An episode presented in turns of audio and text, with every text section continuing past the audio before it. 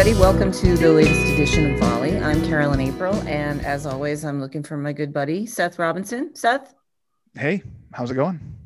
It's going all right. Going all right. Watching some snow starting to fall outside my window. Unexpected. Um, I don't know if it's going to accumulate too much, but uh, didn't know it was going to snow today. But otherwise, yeah, yeah, pretty mellow. Taking in the new year. How are you? Yeah, I'm good. Yeah, feeling kind of settled in. I know we first time we talked was right after the new year got started and kind of a turbulent time. Um, but uh, yeah, I guess I'm in, I'm I'm a little mellow now after yesterday's excitement about the inauguration and everything that was going on all day. Um, yeah, I, I wonder I wonder if every time we talk there will have been some big event on Wednesday in the Capitol. yeah, you, you never know. Um, so um, my my great hope is that we have a return to uh, fewer crazy events and more normalcy. But we'll see how that yeah. goes. Yeah.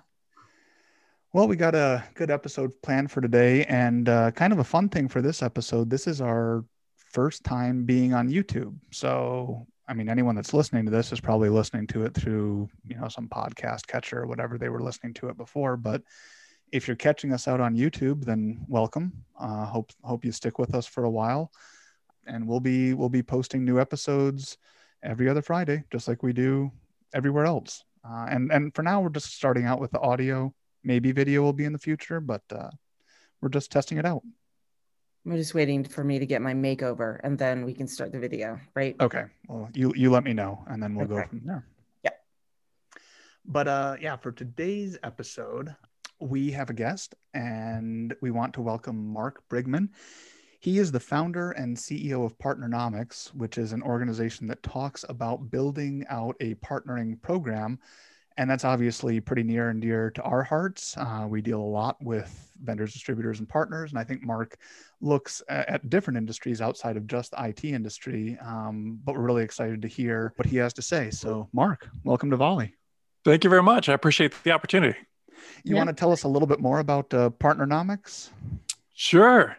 Yeah, I guess in a nutshell, I uh, started my career in the late 90s uh, working at Sprint, and I was just lucky to be at a pretty cool large company that was in the process of really um, envisioning what the smartphone was going to be and just having a part of that process. But I quickly found this world of strategic partnering um, I was in you know different parting roles at Sprint for 13 years, and then uh, was an executive uh, at another national software company for three years.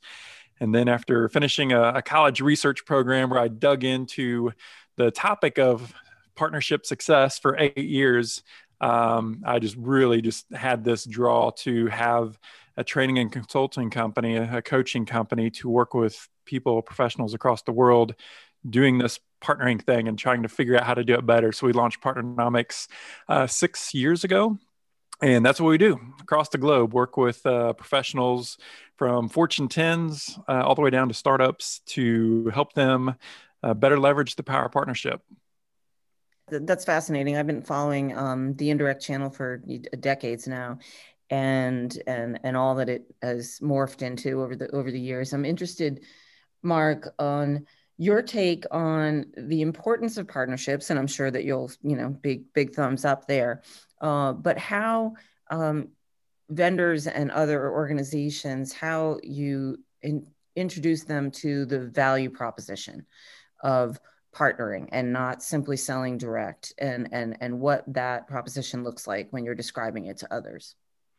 Yeah, I mean, I, they they probably don't have to ask very many people, and they they see the value there. You know, I think that well, just it's really been highlighted over the last 10 months with COVID of, of how small the world is. And what I mean by that is we can connect with anyone around the world at any time. And you know, so this globalized economy that we that we found ourselves in over the last, I would say, five to ten years, and also just the proliferation of all different types of technology, business is becoming so fast and so complicated that the days of the the General Electrics are, I think, behind us. It's just it's about speed, agility, and and ultimately it's about providing the maximum amount of value to your customers that you can. And I think there's no question that that's through partnerships. Uh, KPMG put out a study a little over a year ago and said, of the five different ways to grow your business, partnering being one of those, right? Acquisition being one of those, organic being one, outsourcing. Um, of the five different ways to grow your business, you know, what, what, what is your dominant strategy? 38% of CEOs said it's through partnerships. And it's um, it's just because I think it's proven that when done correctly, uh, when done correctly, there's just no comparison from an economics pr- perspective. Mark, I wanted to dive deeper on something that you mentioned there, the, the, the value that these companies are trying to extend, you know, out to eventually the end customer. One thing that we've talked about, you know, here in the IT industry is that the the indirect channel mostly sprung up to distribute product. And during that time, I'm I'm guessing that a lot of the vendors viewed the value was just selling the product. Um, you know, if that product could get sold, they were happy. And and now I, I think there's a different view on that, whether the product is still physical or especially as it's become digital. I, I think there's kind of this confusion a little bit or or maybe questioning when the product is digital of, of saying like well do you really need an indirect channel to distribute that product and, and probably you don't need it for distribution as much but the question of value has changed now where it's not just having a, an end user purchase that product but now they should be using it you know especially if you're trying to sell it on a subscription basis or whatever that is. And so it, it, has that notion of value really changed the way that people are approaching the partnering relationship? Yeah i think so seth. I, I think you hit the nail on the head. Something that i really love is you know clayton christensen the, the jobs to be done and so it all goes back to our jobs as solutions providers is to make the easy button as big as possible, right? We're not selling products, not selling services, but truly selling solutions. You know, so as we think about, you know, the IT world itself, I mean, just think about the last 10 years with security, uh, artificial intelligence, predictive analytics, uh, integrating with other software packages, making things work on mobile, uh, user analytics, getting these insights, understanding how people are using our platform. It's becoming so complicated, but but in each of those elements is an opportunity to differentiate, is an opportunity to provide more value. And so, yeah, I think, you know, 10, 20, 30 years ago from, you know, from an IT side, it was really about distribution and kind of sales and reach first. But now we're seeing a lot more of just innovation and and finding ways to bring more to make the easy button bigger to bring more value into our solutions. I think that's a great point. I mean we did a, a study a qualitative study last year uh, about the vendor partner landscape and how the dynamic has changed dramatically some of the findings that we got um, that you know it used to be like you like you just said mark a, a very much a landscape where it was linear. It was the vendor ruled and then it flowed through distribution and then to the partner and then to the end customer and it was a straight line and with the you know the cloud computing world that's changed dramatically. And the type of partners have changed dramatically. They're not necessarily as you said here taking title to any product whatsoever uh, or a service. They may just simply be a consultant you know like yourself. And and and, and that's how they make their money through referrals and influencing uh, the vendor's product. And so what we've seen is the leverage has changed so much between partners and vendors where vendors used to have so much control uh, where a partner would always go to market leading with who they aligned with on the vendor side. I sell IBM. I'm an IBM certified XYZ. I'm in their platinum program, et cetera. It was on all their business cards. Um, that's not the case today. Partners actually are, are, are starting to have to really brand themselves, have their own reputations, and what's under the covers is abstracted uh, on the product and service side uh, from the customer itself. I'm wondering if you see that same dynamic in some of the relationships that you work with, uh, whether that is uh, IT industry or not. Yeah, definitely. I mean, it's just it's interesting to to look back over the past couple decades with you know Michael Dell, right? He was almost ousted as as the leader. Steve Jobs, he was booted, you know, and then eventually brought back. Over the last couple decades, and definitely the last several years, as as you mentioned, it's it's not linear it's more of a, of a web it's a, it's a complicated web there's a lot of different pieces and components and that's what's really bringing rise to you know, like a, this kind of services and consulting arm to bring people in that are a little bit closer to each of these different niches. You know, it's almost like you have a bunch of different niches that then are, are pulled together to to to make up the ecosystem.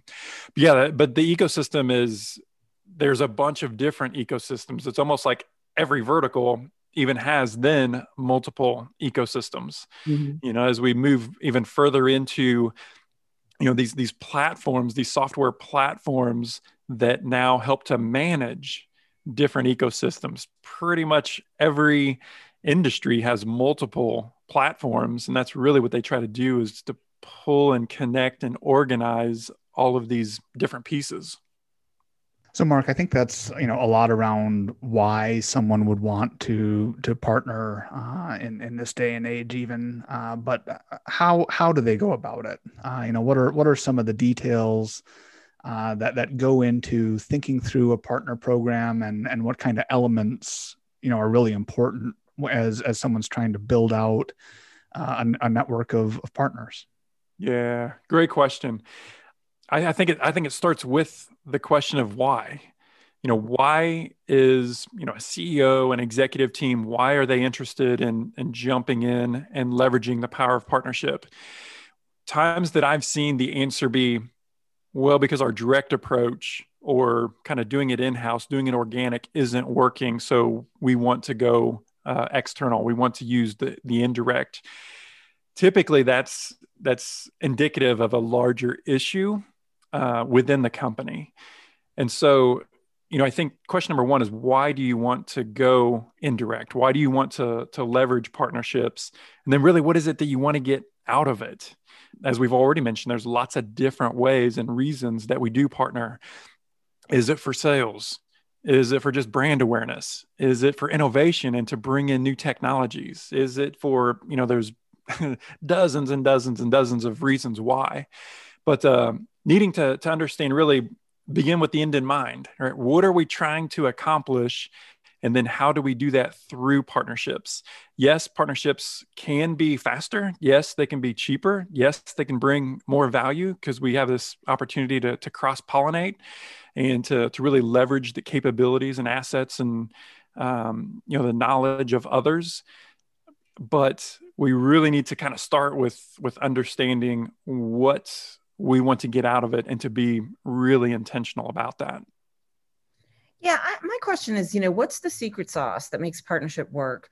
Uh, we've done tons of studies. I've followed this over the years. There's always been talk about partnering between um, solution providers themselves. So P2P to kind of fill skills gaps within an organization. Say one solution provider is a, a, you know steeped in software and the other is a hardware provider infrastructure of some sort and they um, they bond and form a partnership so that they're able to go to a customer and be able to be a one-stop shop. But often what we found is those partnerships sometimes they just fall apart because there's no they don't codify them. There's no ac- accountability. There's no rules of engagement. It's sort of a handshake thing.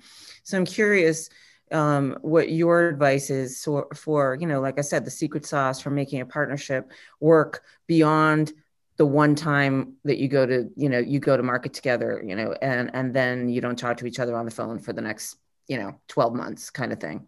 Yeah exactly. And this this is really kind of the the million billion trillion dollar question. And uh, and this is really what i poured you know my heart into for for eight years uh, from an academic perspective to to uncover. And so there's several different lenses. One thing that i'll say just kind of right out of the gate is so many times whenever we look at you know failure rates in partnerships. And many studies say that the failure rate in partnerships within two years is upwards of 70% some say it's even higher. A lot of times whenever they whenever people evaluate failed partnerships they they only look at the post contract signature activities.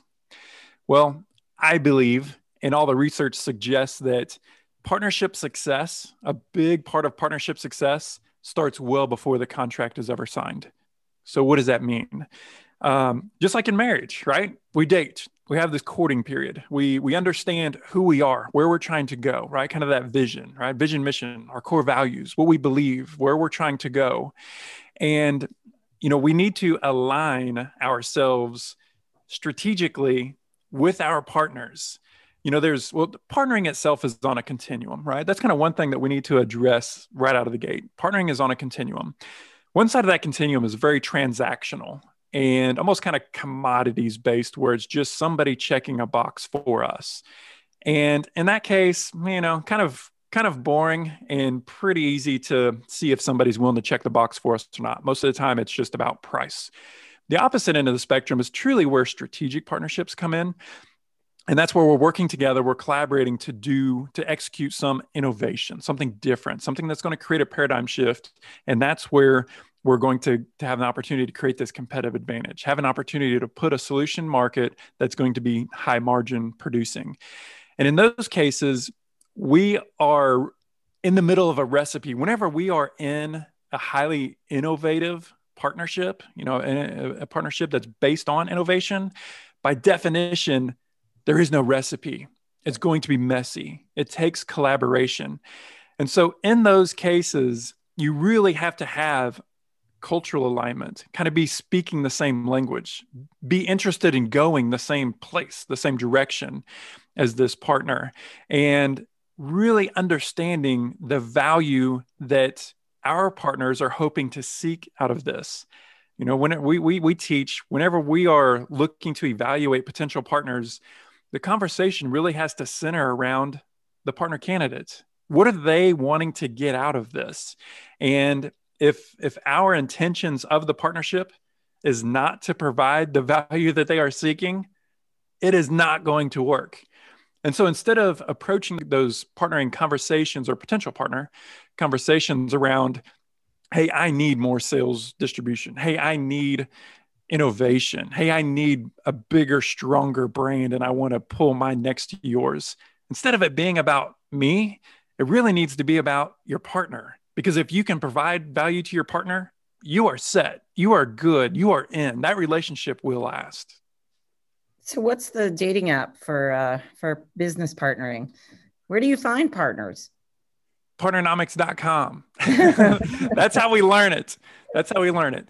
Um, you know, so I mean, it's different for different industries, different people. So, you know, partnerships is about relationships, right? That's one thing I love about partnerships is it all comes down to people, right? Uh, companies don't do business with companies; people do business with people. And um, you know, Apple and AT and T back in 2006, whenever they you know working on the iPhone, it wasn't two companies partnering; it was a group of executives that started conversations at each company. And we kick off these conversations in a lot of different ways, but it really goes back to what we were chatting about a few minutes ago.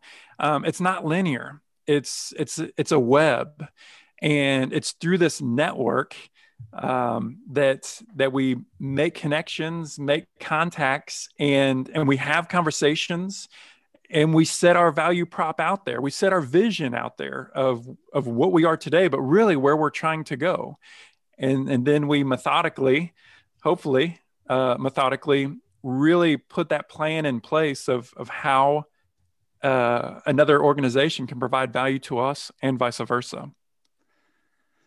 So, Mark, you you talked about meeting each other and, and getting to know each other. And one of the big ways that that used to happen was at trade shows or face to face things where, you know, vendor or something would set up a booth and people would come by and they'd, they'd get to know each other a little bit and maybe, maybe start the dance there are you seeing some new things pop up now that we don't have that that face to face you know even if that face to face is going to come back somewhere down the road are there some new things that companies have started doing to try to meet some new people uh, or or strike up some new conversations now that they're not getting out on the road quite as much you know it's been interesting. I think you know over the last I guess I'll call it 10 months, but you know, it's, it's gone on even, I think that within the last couple years, the power of video. And not, not necessarily from, you know, the, the zoom perspective of, of that, but it's, it's companies uh, promoting themselves, promoting their solutions, promoting even their culture and the way that they uh, do business to extend their brand and their message to give us an opportunity to to see that. You know I, I, mean really just from from linkedin as a platform it's it's been really interesting. You know a lot of the improvements that that is made you know it's, it's a great communication and collaboration platform. You know, like everybody else, I can't wait to to get back to traveling and connecting with people at trade shows and and shaking hands and doing that face to face work. But you know, I think even in the last ten months, it's it's still me making a connection for Seth because you know I think he you know, I think he needs to have a conversation with Sally or whoever the person is. I don't think those things have changed really at all. I mean, I don't think they they ever will change. Is just the power of network, the power of um, having our own network of professionals, just based upon our own credibility and the relationships that we have. All of that is is never going to change. But um, it, it's been interesting to see though what the power of video has done, and just the, the different platforms to see companies able to represent themselves through video and do it very professionally. I mean, 10 years ago, it used to cost 50 or $100,000 to do a mm-hmm. very simple spot on video. Today, you and I can do it in about five or 10 minutes if we want to and make it look pretty decent and, and, and share a compelling message across the world. So I, I think we can we start to wrap it up here, but I want to leave. I want to ask you one final question. Um, and it's really sort of brass tacks. Uh, if you're looking to partner, what are some of the um, attributes that you would say are the important things to be looking for in a successful partnership? Yeah, so we have a framework. We call it the Partnership Success Pyramid, and I'll just kind of share it real quick. But um, I interviewed well over 100 executives, partnering executives, and asked them basically that very question. I mean, what are the imperatives for partnership success? And there's five elements. The first, the foundation is trust, right? So it's all about relationships and it's all about building trust. The second is alignment. So it's alignment of vision, mission, core values, and goals. We have to want, we have to speak the same language and we have to want to go to the same place. Uh, transparency is the third level. So it's all about clear, honest, and timely communications. Um, the fourth is what we call esprit de corps, which is the ultimate level of commitment partnerships are tough. Partnerships are hard, hard work. And without commitment, you really have nothing. So you must have that.